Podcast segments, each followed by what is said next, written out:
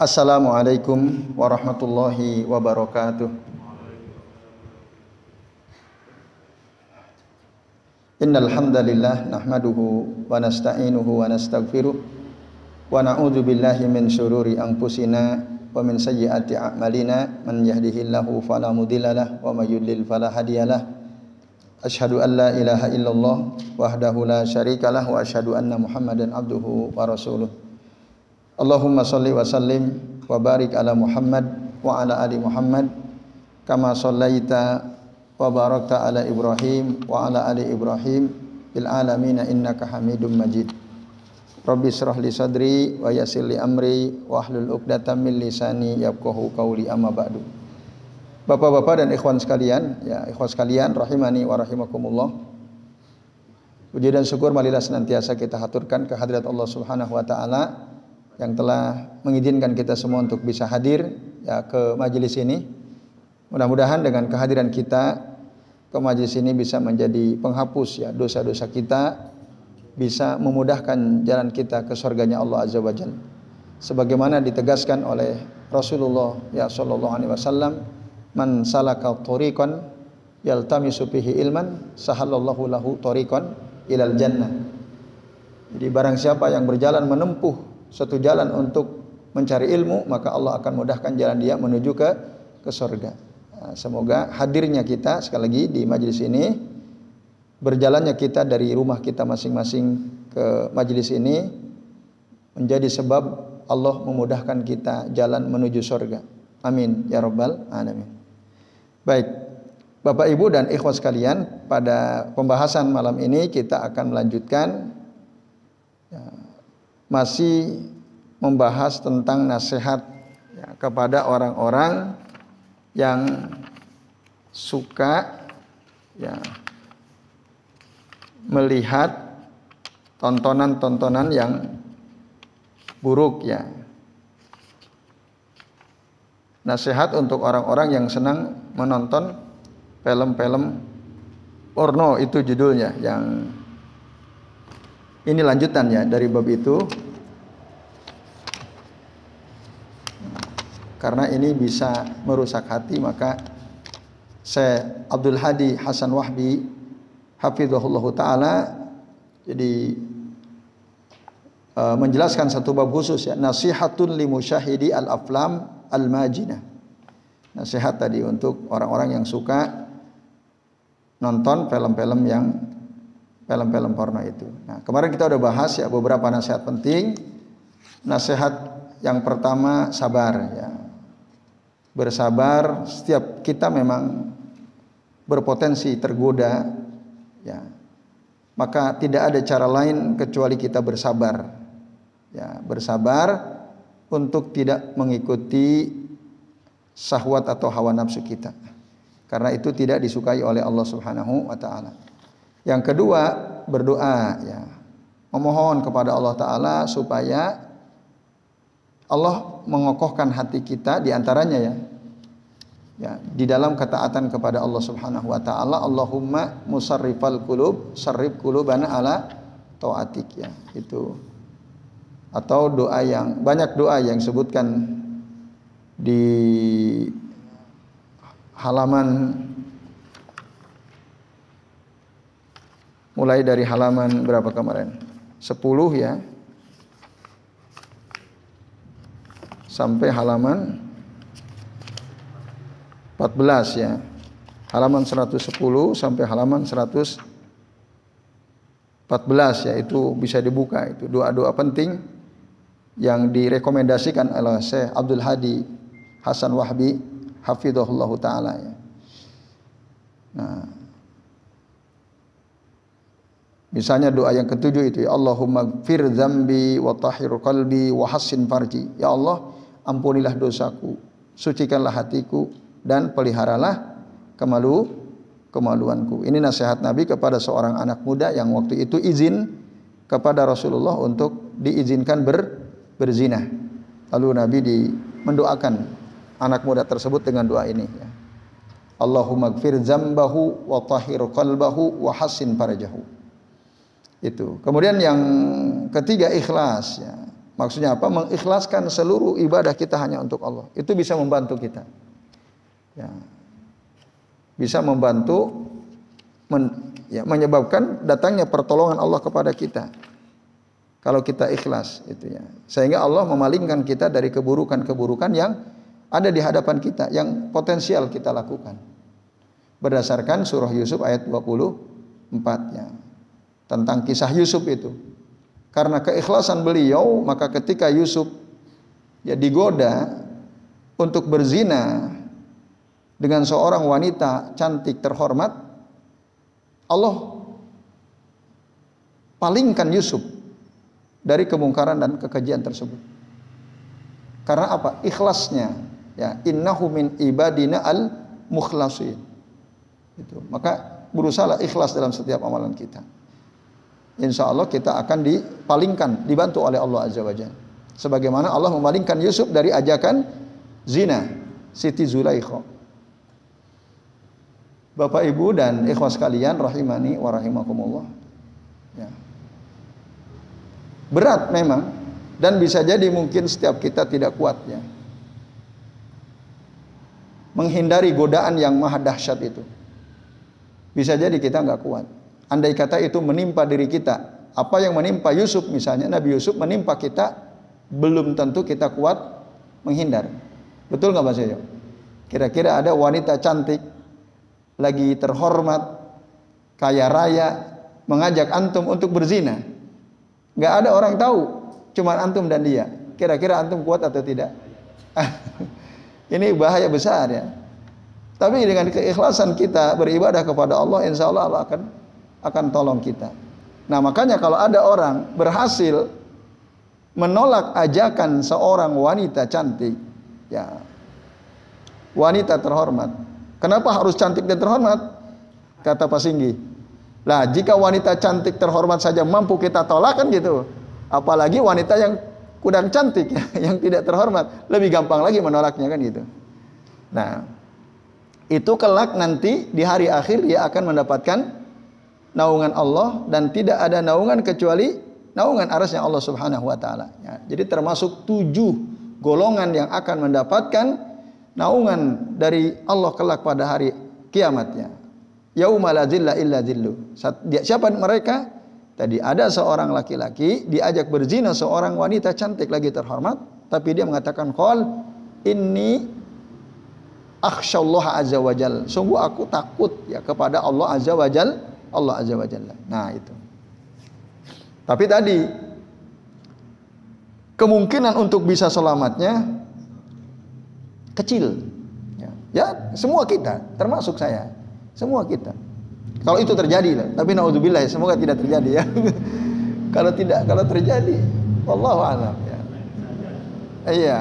Kecuali tadi orang yang ikhlas dalam beribadah kepada Allah, Allah akan bantu. Nah, di situlah penting kita ikhlas. Termasuk tentu ketika menghadapi godaan-godaan ya yang sejenis dengan itu, kalau kita ikhlas, Allah akan mudahkan kita menghindarinya. Loh kalau kita ternyata gampang banget tergoda, berarti itu tanda dalam setiap ibadah kita kita kurang ikhlas, bisa jadi. Akhirnya gampang banget tergoda gitu. Boro-boro oleh oleh orang asli gitu ya. Oleh katakanlah iklan-iklan di media sosial aja kita udah nggak kuat gitu ya. Nah, apalagi kalau asli itu. Maksudnya manusia betulan mengajak kita. Nah, kalau kita nggak nggak bisa menghindar berarti itu menunjukkan bahwa kita kurang ih, ikhlas dalam beribadah. Nah, kalau ikhlas, insya Allah Allah akan bantu kita. Ah. Oke. Okay uh, khusyuk itu memang berat. Khusyuk itu memang berat. Nah makanya kita itu dicontohkan oleh Nabi setelah selesai sholat istighfar. Istighfar. Harusnya sholat itu khusyuk. Tapi yang paling penting ikhlas tadi. Baru kemudian khusyuk. Jika tidak khusyuk, kalau tidak ikhlas, ibadah tidak ikhlas tidak diterima. Tapi kalau ibadah sholat kita tidak khusyuk masih diterima. Ya kan? Masih diterima. Nah, kalau udah nggak ikhlas, itu udah mardud tertolak amalnya. Itu Pak Pak Singgih ya. Jadi ya usahakan memang bisa husu. Kalau tidak, insya Allah ibadah kita masih diterima oleh Allah Azza wa Jalla. Hanya saja pahalanya kurang sem sempurna tentu saja. Baik itu ya. Kemudian yang keempat kemarin puasa ya.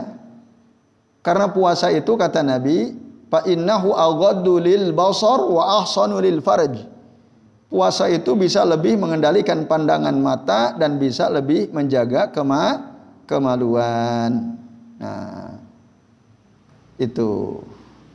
Ya kalau ada orang nih anak muda gitu ya, sudah mampu baah, maka hendaklah menikah kata Nabi. Baah itu mampu ya menanggung beban-beban keluarga itu ba'ah. Mampu memenuhi kebutuhan istri lahir batin itu ba ba'ah. Hendaklah segera nikah kata Nabi. Fa innahu aghaddu lil basar wa ahsanu lil farj. Karena pernikahan itu bisa lebih menundukkan pandangan mata dan bisa lebih menjaga kema kemaluan. Kalau belum bisa fa alaihi bisaum. Kalau dia belum bisa nikah maka hendaklah dia puasa kata Nabi. Fa innahu lahu wija karena puasa itu itu bisa menjadi tameng. Bisa menjadi apa itu? Tameng itu apa nama lainnya? Perisai. Ya, perisai yang bisa membantu kita ya menghalangi kita untuk tergoda ya oleh godaan-godaan syahwat.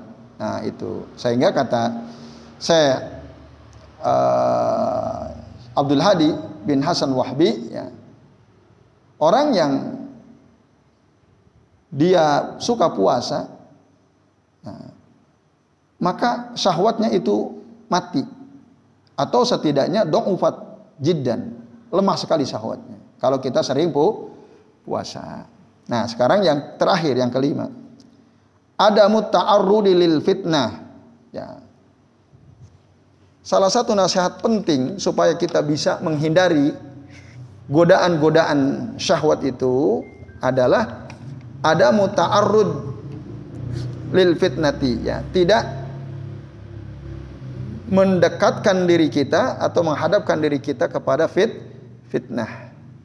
Artinya tidak mendekati fitnah-fitnah itu. Kenapa? Innal abda dhaif.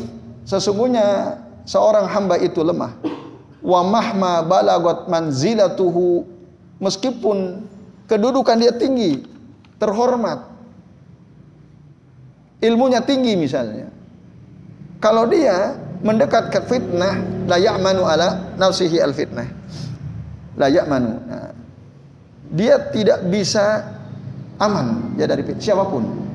Setinggi apa pun ilmu dia, setinggi apa pun kedudukan dia, kalau dia mendekat kepada fitnah belum tentu selamat. Itu wa yakhsa an tajribahu riyahul ahwa wal fitan. Nah, itu ya. Khawatir dia akan dihempaskan oleh badai hawa nafsu dan fitnah itu. Setiap kita, setiap kita ya, siapa pun dia gitu ya. Wa qad marra ma'ana bi anna masal al-qalbi karishatin bi falati minal ardh. Pada pertemuan sebelumnya kita sudah bahas bahwa hati itu bagaikan bulu di tengah tanah lapang di atas muka bumi ya. Coba perhatikan bulu yang ada di tanah lapang.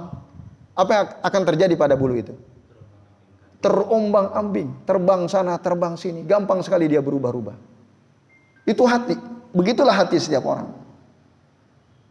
Ya, jadi kalau dia mendekat ke fitnah, potensi untuk terjerumus kepada fitnah itu sangat besar siapa pun kita maka jangan mendekat ke fitnah Pahal yaliku bil akili an yu'arridu nafsahu lil fitan.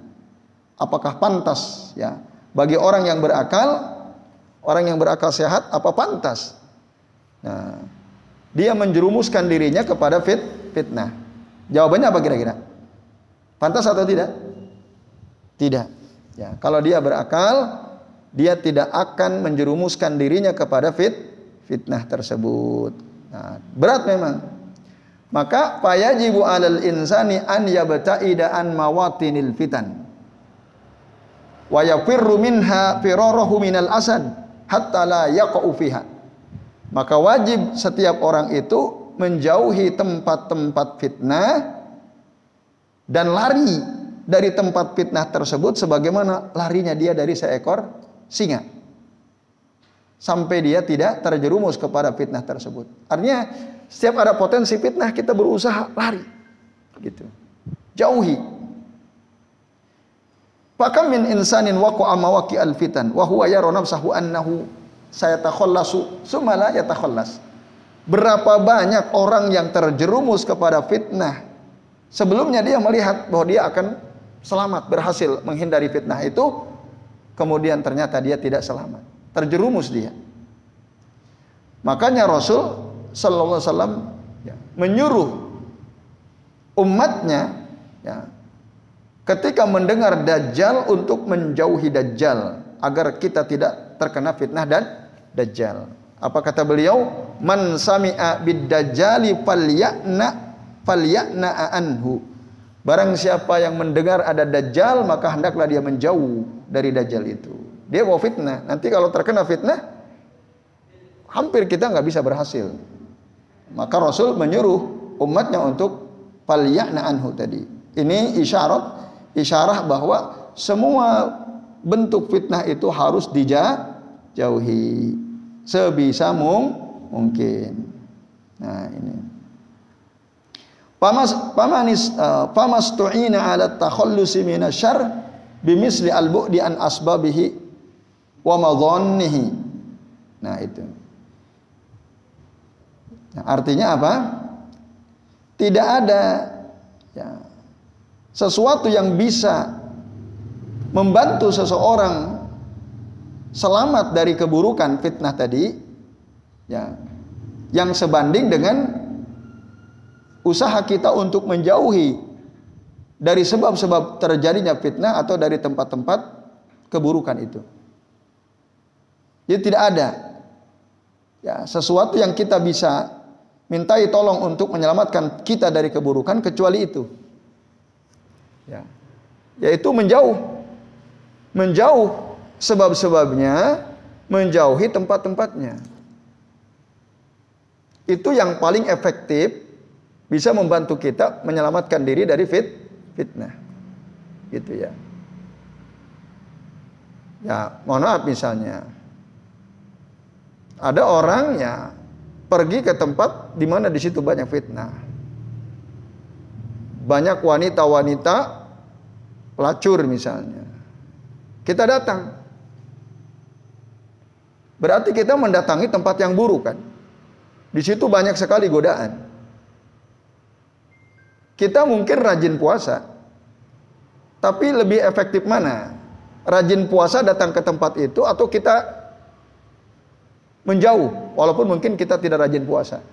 Lebih lebih efektif mana untuk untuk menghindari fitnah tersebut? Menjauh. Gitu menjauh. Nah, maka tidak ada yang bisa membantu kita secara efektif menghindari keburukan itu kecuali kita me menjauhi sebab-sebabnya. Itu. Misli bimislil bu'di an asbabihi wa madhan madhannihi. Jauhi. Nah, maka fahdar rahimakallah hati-hatilah semoga Allah merahmati kamu min anta ta'arrada lil fitnati ya fabaidun an yaslama man iktaraba minal fitnah. Nah, barang siapa orang yang tadi mendekatkan dirinya kepada fitnah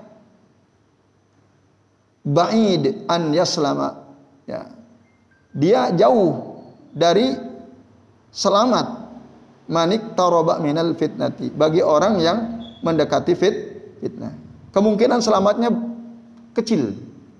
Kalau orang mendekati tempat-tempat banyak keburukan atau fitnah atau mendekati sebab-sebabnya untuk bisa selamat itu jauh. Artinya dia lebih de lebih dekat kepada terjerumus kepada fit fitnah. Kalau dia tidak men menjauh. Nah, siapa pun dia, itu ya. Kama anna manik taroba minan nari asabahu min harriha wa wahjiha. Sebagaimana ada orang mendekat api. Coba kita mendekati api. Ya. Kira-kira apa yang akan kita rasakan? Panas. Kita akan merasakan panasnya nyala api tersebut. Wa kadzalika as-sahwatu mislun nar katanya. Begitu juga syahwat itu bagikan api. Ida adramaha sahibuha bada'at bi ihraqih.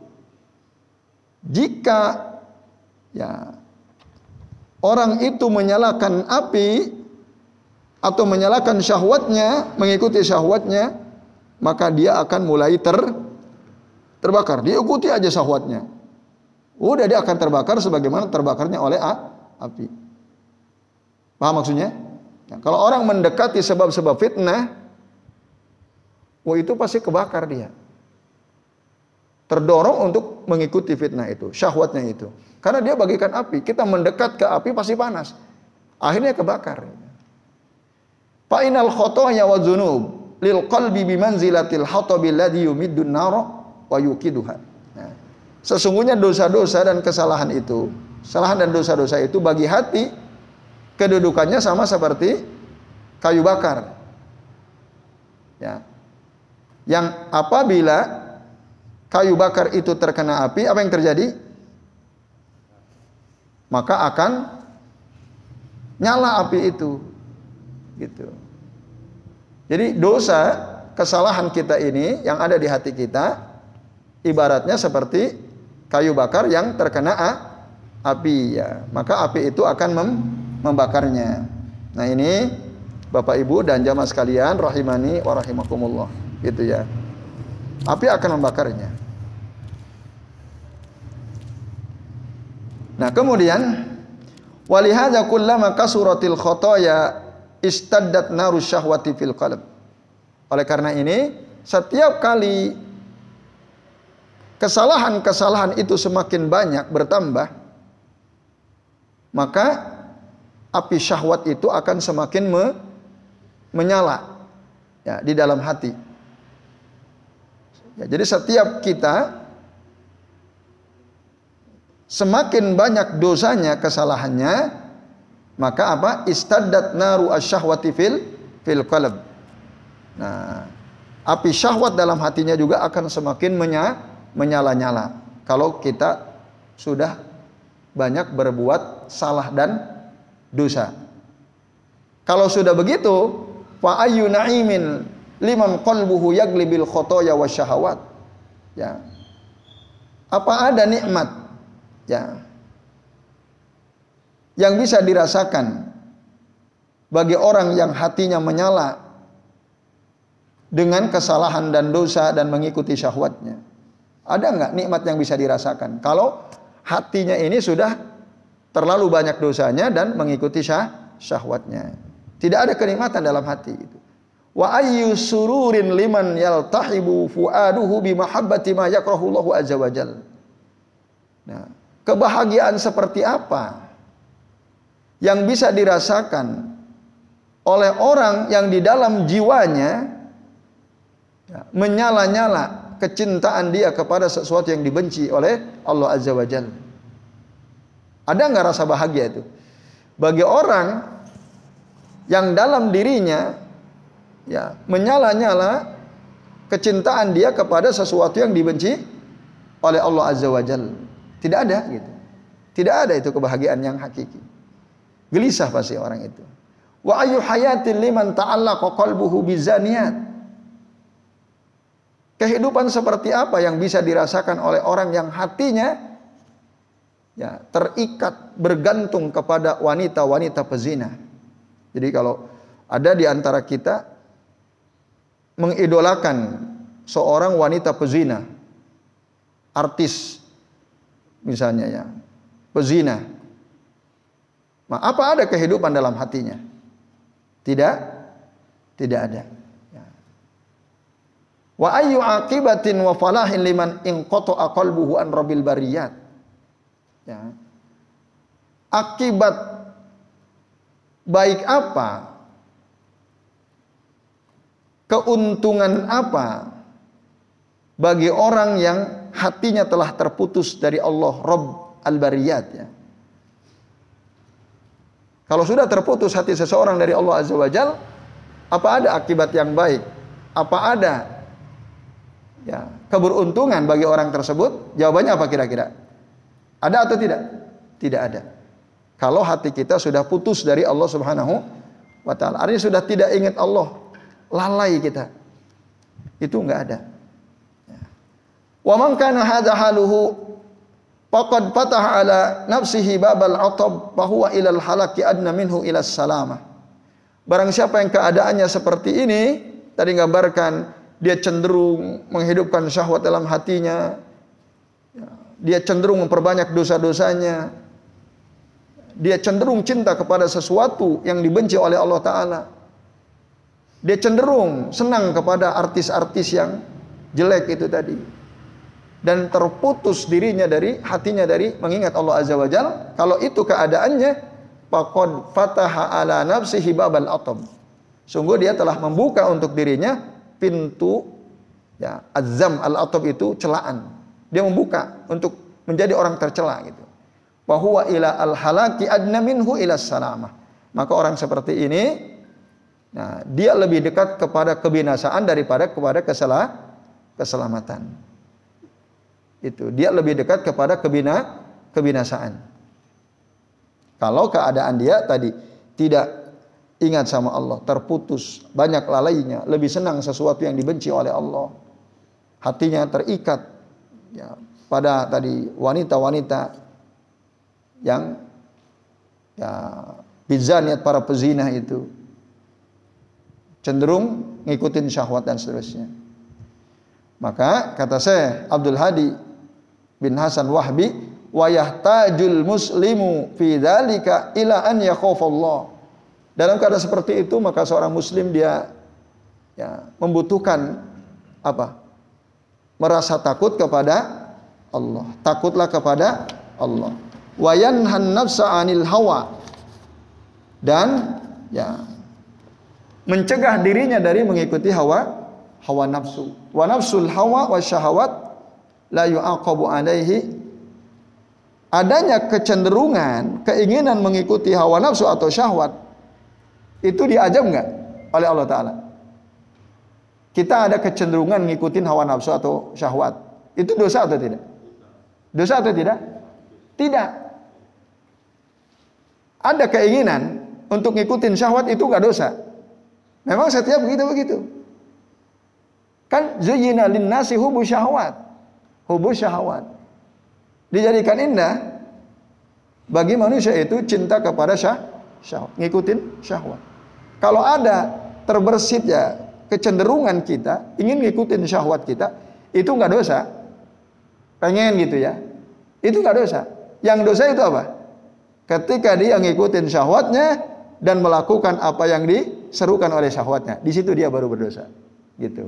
Kalau ingin semua kita ingin, itu nggak dosa karena memang itu dia jadikan indah pada diri kita. Jalin tadi zuyina linnasi hubu asyahawat. Dalam Al-Qur'an jelas. Itu nggak dosa gitu. Kita nggak akan diazab gara-gara ada keinginan kita ingin berzina, kita ingin nonton film-film porno misalnya, ingin, itu nggak dosa. Baru kita berdosa ketika ngikutin syahwat. Baru kita berdosa. Nah itu. Bal ala ittiba'ihi wal amali bihi. Fa idza kanatin nafsu idza kanatin nafsu tahwa wa huwa yanhaha. Nah, jika diri kita ini cenderung untuk ngikutin syahwat, Lalu kita cegah. Enggak. Eh, udah lihat. Enggak. Kita cegah. Karena nahyuhu ibadatan lillahi azza wa jal. Wa amalan salihan. Maka usaha dia untuk mencegah dirinya tidak mengikuti syahwatnya itu adalah ibadah. Dan amal so, soleh. Berat memang perjuangannya. Tapi ingat itu ibadah, ibadah dan itu merupakan amal so, soleh. Nah ini Bapak Ibu dan jamaah sekalian rahimani wa rahimakumullah ya. Wa an Fudalah bin Ubaidin radhiyallahu anhu qol. Dari Fudalah bin Ubaid dia mengatakan qala Rasulullah SAW al mujahidu man jahada nafsahu fi taatillah azza wajal. Seorang mujahid itu adalah orang yang jahada nafsahu nah, fi taatillah taala. Yang memaksakan dirinya untuk taat kepada Allah Azza wa Jal Allah Azza wa Jalla Itulah mujahid. Jadi selain berperang di jalan Allah, kita ya misalnya uh, ada godaan tadi untuk berzina, untuk melihat tadi sesuatu yang dilarang oleh agama. Lalu kita berjuang. Ya, berjuang enggak? Ya Allah, tidak. Saya ingin taat kepada Allah, Allah melarang. Ya, kita ngikutin syahwat kita, maka saya tidak mau melakukan ini ya Rob. Nah, itulah dia mujahid. Sebenarnya dia seorang mujahid. Itu kata Rasul sallallahu alaihi wasallam ya dalam hadis riwayat Imam Ahmad Ibnu Hibban, Imam Al-Hakim dan disahkan oleh Syekh Al-Albani rahimahullah. Jadi Bapak Ibu, perjuangan kita memaksa diri kita untuk taat pada Allah itu jihad. Itu jihad. Berat memang. Nah, berat gitu. Oleh karenanya kita disuruh untuk berjuang sebagaimana kita juga ber, disuruh untuk berjuang melawan menentang orang-orang menyuruh yang menyuruh kita untuk berbuat maksiat. Yang menyuruh kita untuk berbuat maksiat. Kita disuruh untuk melawan mereka. Wa huwa ila jihadi nafsihi ahwaj. Tapi kita berjuang memaksa diri kita untuk taat kepada Allah itu lebih kita butuhkan. Karena ini hukumnya fardu ain. Kita memaksa diri kita untuk menjauhi kemaksiatan. Kita memaksa diri kita untuk taat kepada Allah Ta'ala itu fardu fardu ain. Sementara melawan menentang orang-orang yang menyuruh kepada kemaksiatan itu fardu kifa, kifayah. Ya. Ada enggak dalam kehidupan kita ini orang-orang yang menyuruh kita berbuat maksiat ada tidak? Ada secara langsung atau tidak langsung. Ya kan? Mohon maaf misalnya, di HP kita ya misalnya pas kita buka handphone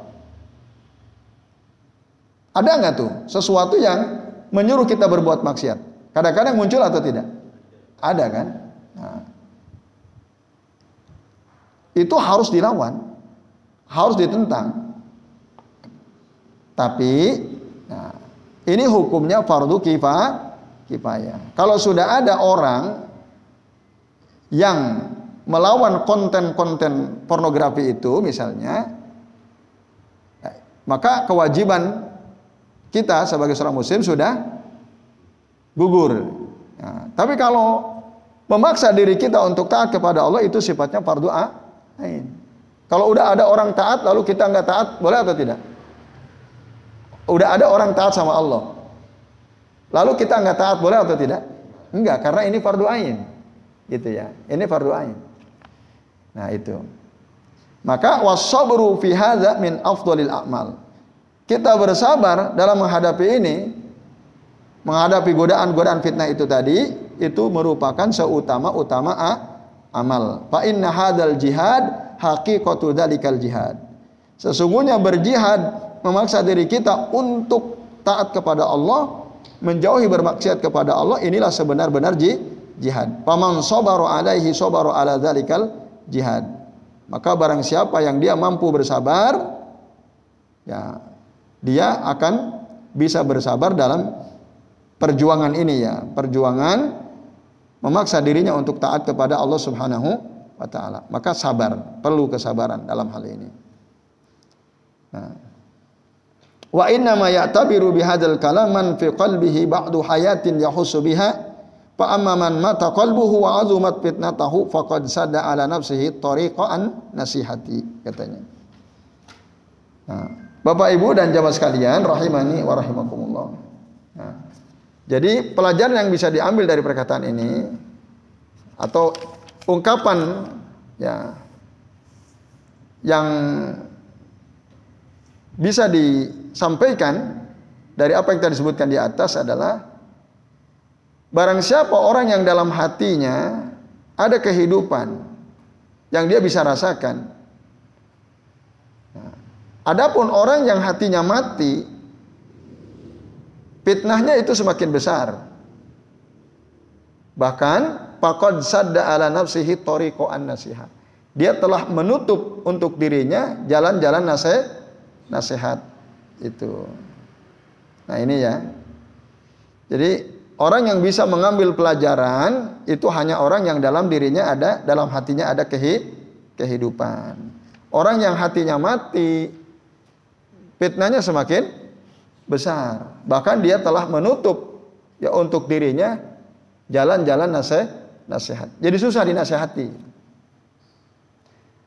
Lalu dikutip dalil dari Al-Qur'an surah Al-Maidah ayat 41, ya Allah Subhanahu wa taala mengatakan, Wa may yuridillahu fitnatahu falan tamliku lahu minallahi syai'a.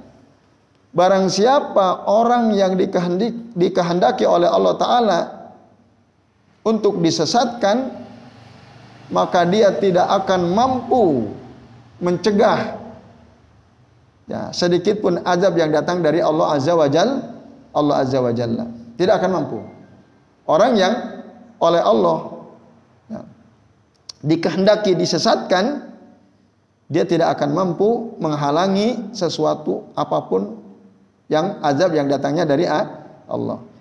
Ulaikal ladzina lam yuridillahu an qulubahum. Mereka itulah orang-orang yang tidak dikehendaki oleh Allah taala untuk disucikan hati mereka. Lahum fid dunya khizyun bagi mereka di dunia ada kehinaan walahum fil akhirati adzabun azim. Dan bagi mereka di akhirat ada azab yang besar. Nah, gitu.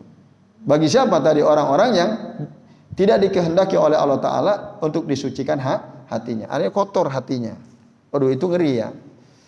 Kalau orang oleh Allah dikehendaki hatinya itu kotor, maka kelak di dunia akan mendapatkan kehinaan, di akhirat pun dia akan mendapatkan azab yang besar. Walahum fil akhirati azabun azim. Ngeri gitu kalau kita baca ini ya. Nah, maka jangan sampai hati kita ini ma mati. Terus hidupkan. Dengan cara apa? Zikir. Zikir, ya, itu terapinya. Ingat sama Allah Azza wa Jalla. Takut sama Allah Azza wa Jalla. Jangan sampai hati kita mati. Kalau udah mati, wah itu semakin besar tuh fitnahnya. Akhirnya udah nggak bisa dinasehati.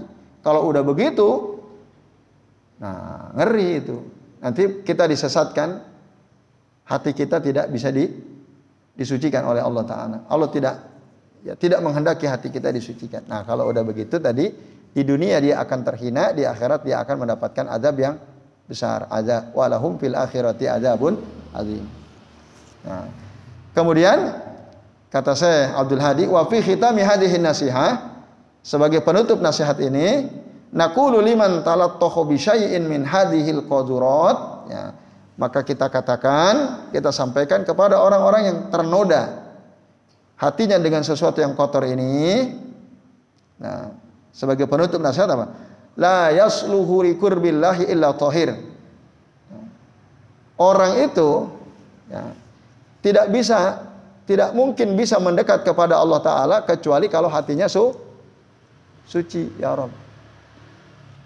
Mau baca Al-Quran, susah Mau sholat lail berat. Mau zikir berat. Mau mendekat ke Allah susah. Kenapa? Kotor hati kita. Maka tidak bisa orang itu mendekat kepada Allah Ta'ala illa tohir. Kecuali orang yang hatinya bersih. Jadi bapak-bapak, ibu-ibu dan ikhwas sekalian. Kalau kita ngerasa baca Quran kok susah banget ya. Mau zikir beratnya luar biasa ya. Mau sholat jamaah juga, waduh berat. Berarti itu tandanya apa? Hati kita kok kotor. Orang yang hatinya bersih itu mudah dia mendekat ke Allah. Itu. La yasluhu likur billahi ta'ala illa tohir. Tidak bisa orang itu mendekatkan dirinya kepada Allah kecuali kalau dia su suci hatinya. Paham ya? Maka ini bisa jadi tanda buat diri kita masing-masing. Pernah nggak kita ngerasain mau baca Quran sulit? Pernah ya? Mau ibadah su sulit. Mau sholat duha beratnya luar biasa. Mau sholat ba'diyah qobliyah aja beratnya luar biasa. Mau sholat lail udah bangun. Tapi mau sholat uh, berat. Nah itu tanda berarti hati kita ini kok kotor. Itu. Maka fa in aradta qurbahu wa munajatahu al-yauma Kalau kamu ingin mendekat kepada Allah, bermunajat kepada Allah hari ini, fatahir zahiraka wa batinak. Maka bersihkan dulu zahirmu, bersihkan dulu batinmu, hatimu, litasluha lidalik supaya kamu bisa dekat kepada Allah, bisa bermunajat kepada Allah Azza wa Jalla. Wa in aradta qurbahu wa munajatahu gadan kalau engkau ingin dekat kepada Allah, bermunajat kepada Allah esok. Nah, di hari kiamat misalnya, besok ya, potahir kalbak, maka bersihkanlah hatimu min siwahu dari sesuatu selain Allah Ta'ala litasluha limujawarati supaya kita bisa mendekat kepada Allah Azza wa Jal dan itu diterangkan oleh Allah dalam surah As-Su'ara ayat 88 sampai 89 yauma la yanfa'u malun wala banun pada hari nanti ada hari di mana hari itu harta dan anak-anak sudah tidak lagi bermanfaat. Illa man atallaha biqalbin salim kecuali orang yang datang kepada Allah dengan hati yang selamat, hati yang sehat, hati yang bersih. Itu yang akan selamat ya. Maka bersihkan zahir kita, bersihkan batin kita. Caranya menjauhi segala hal yang bisa mengotori hati kita. Tub ila rabbika taubatan nasuha katanya. Bertaubatlah engkau kepada Tuhanmu taubatan nasuha. Madum tapi muddatil imkan. Selama engkau berada pada situasi yang memungkinkan untuk taubat, taubatlah. Wahdar minal iqamati ala ma yuskhitul maula minal israr alal isyan. Berhati-hatilah ya, untuk berada pada sesuatu tempat yang bisa membuat Allah murka Ya. Karena kita terus-menerus melakukan kemaksiatan. Berhati-hati ya untuk tetap berada di situ. Untuk terus berbuat maksiat sehingga membuat Allah itu marah kepada kita. Hati-hati ya dari kita menetap pada situasi yang seperti itu. Lalu sebagai penutup bab ini saya Abdul Hadi mengatakan nah, ada hadis dari Rasulullah SAW dari Abdullah bin Amr bin Amri bin Al-As radhiyallahu anhu radhiyallahu anhuma. Kalau dia mengatakan, qala Rasulullah SAW, wailun lil musirrina alladzina yusirruna ala ma fa'alu wa hum ya'lamun. Celakalah bagi orang-orang yang terus-menerus ya, melakukan perbuatan maksiat, perbuatan keji yang sudah dia lakukan sementara dia tahu gitu bahwa itu adalah perbuatan ke keji, perbuatan maksiat, tapi dia lakukan terus. Nah, celaka bagi orang yang seperti itu. Panas Allah al-hayyal qayyum dal jalali wal ikram. Maka kita memohon kepada Allah zat yang maha hidup, yang maha berdiri sendiri, yang maha agung, maha mulia, al-afiyah, keselamatan min kulli da'in wa bala. Dari setiap penyakit dan setiap bala. Ya. Innahu sami'um mujib sesungguhnya Allah itu maha mendengar lagi maha meng, mengijabah, menjawab. Nah ini Bapak Ibu dan jam sekalian ya nasihat yang kelima untuk mereka atau untuk kita yang gampang tergoda gitu ya. Itu. Maka jauhilah. Itu ya tadi. Tidak mendekat kepada fitnah, kepada fitnah. Jadi saya kira ini yang kita bisa bahas ya. Alhamdulillah tuntas Ya, sudah pembahasan tentang nasihat bagi orang-orang yang masih suka berbuat maksiat. Itu nasihatnya itu. Semoga kita dimudahkan oleh Allah taala untuk melakukan kelima perkara ini tadi ya. Amin ya rabbal alamin. Apa tadi? Lima perkara itu apa saja? Sabar, terus berdoa, mengikhlaskan ibadah untuk hanya untuk Allah. Yang keempat, puasa. Yang kelima, menjauhi ya fitnah. Itu ya. Itu. Mudah-mudahan bisa ya. Walaupun mungkin tidak setiap orang bisa puasa ya. Ada nggak orang susah puasa? Ada. Kalau kita nggak bisa itu ikhlas. Setidaknya kita berusaha ikhlas. Setidaknya kita berusaha ber, berdoa. Nah, kalau enggak bisa lima-limanya, setidaknya tidak ditinggalkan seluruhnya. Gitu ya. Syukur-syukur bisa kita lakukan kelima li, lima-limanya. Kalau nggak nggak bisa lima-limanya ya setidaknya kita bisa bersabar, bisa ikhlas, bisa menjauhi fitnah. Sama apa tadi satu lagi yang kedua? Berdoa. Kalau berdoa kan bisa ya. Insya Allah bisa. Maka lihat tuh di halaman 110 sampai 100 berapa tadi? Itu ada beberapa doa yang recommended ya, yang direkomendasikan oleh Syekh Abdul Hadi ya, Hafizahullah Ta'ala agar kita bisa mencegah diri kita dari mengikuti syahwat kita ya. Jadi demikian, sebelum diakhiri, barangkali ada di antara bapak-bapak dan ibu-ibu serta ikhwan sekalian yang mau bertanya, kami persilahkan. Kalau membayangkan itu udah bisa. Membayangkan. Punya keinginan membayangkan gitu ya. Iya, kita bisa membayangkan aja. Ya. Tapi gak akan melaksanakan. Hanya membayangkan. Karena berangkat dari keinginan gitu ya. Lalu terbayang. Itu belum. Belum dianggap berdosa. Sampai kita melakukannya. Kita membayangkan misalnya ada keinginan ya. Berimajinasi. Untuk katakanlah tadi berzina dengan seorang wanita misalnya. Yang kita lihat artis ini dan itu. Ada keinginan. Lalu terbayang-bayang gitu ya. Ada imajinasi dalam pikiran kita. Nah, itu belum dianggap berdosa sampai dia mengikuti syahwatnya. Sampai dia melakukannya. Tapi kalau dia membayangkan terus sehingga lupa berzikir kepada Allah Ta'ala, nah itu berbahaya juga. Ya. Karena dia selalu membayang-bayangkan gitu ya. Akhirnya karena selalu membayangkan, hatinya lalai dari zikir. Kalau hanya sekedar terbersit gitu bayangan, habis itu hilangin, nah itu belum ya. Ah. Ah. Hmm. Iya. Ah. Sampai membatalkan puasa.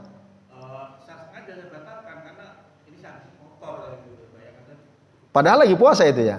Iya.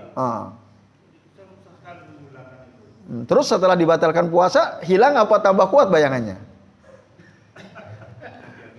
Nah, itu kan. Enggak sebenarnya justru ketika kita puasa itu dalam rangka memerangi supaya dia tambah lemah. Nah kalau kita enggak puasa justru tambah kuat dorongannya. Kan tadi fa innahu fa inna as-sauma karena sesungguhnya puasa itu kata lahu wija bagi orang yang berpuasa itu menjadi tameng, menjadi perisai. Itu Pak Singgi. Nah, tapi tadi selama antum tidak mengikuti syahwat lalu merealisasikannya itu belum dianggap ber, berdosa. Sampai antum akhirnya cari-cari di aplikasi gitu ya. Nomor HP-nya berapa, janjiannya kapan, tempatnya di mana.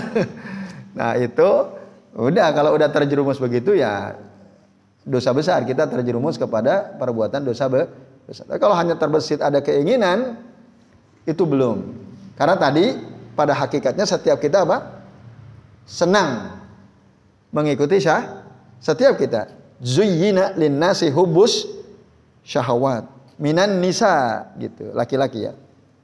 Dijadikan indah pada diri manusia itu ya untuk mengikuti syahwatnya.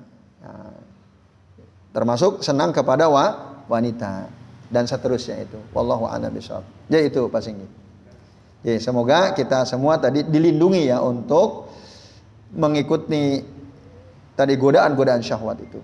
Yang jelas itu emang perkara berat ya tidak gampang maka tadi berusaha ikhlas gitu agar kita diselamatkan. Jadi Allah nah masih ada yang lain? Jelas ya? Ya baik. Alhamdulillah. Nah, kalau sudah jelas, ya alhamdulillah segala puji bagi Allah Azza wa Jal. Dan tentu saja tadi kita berharap ya semoga ya Allah betul-betul menjauhkan kita dari godaan-godaan syah syahwat, menjauhkan kita dari terjerumus ya ke dalam kubangan syahwat tadi ya untuk mengikuti syahwat atau bermaksiat kepada Allah Subhanahu wa taala. Demikian yang bisa kami sampaikan. Bapak Ibu dan jamaah sekalian ya. Mudah-mudahan bermanfaat dan kami mohon maaf apabila yang kami sampaikan ada kesalahan, ada kekeliruan. Sebelum waktu saya kembalikan ke Mas Yoyo selaku pembawa acara, kami akhiri wasallallahu ala Muhammadin wa ala alihi wa sahbihi wa baraka wa sallama alaihim ajmain. Billahi taufiq wal hidayah. Wassalamualaikum warahmatullahi wabarakatuh.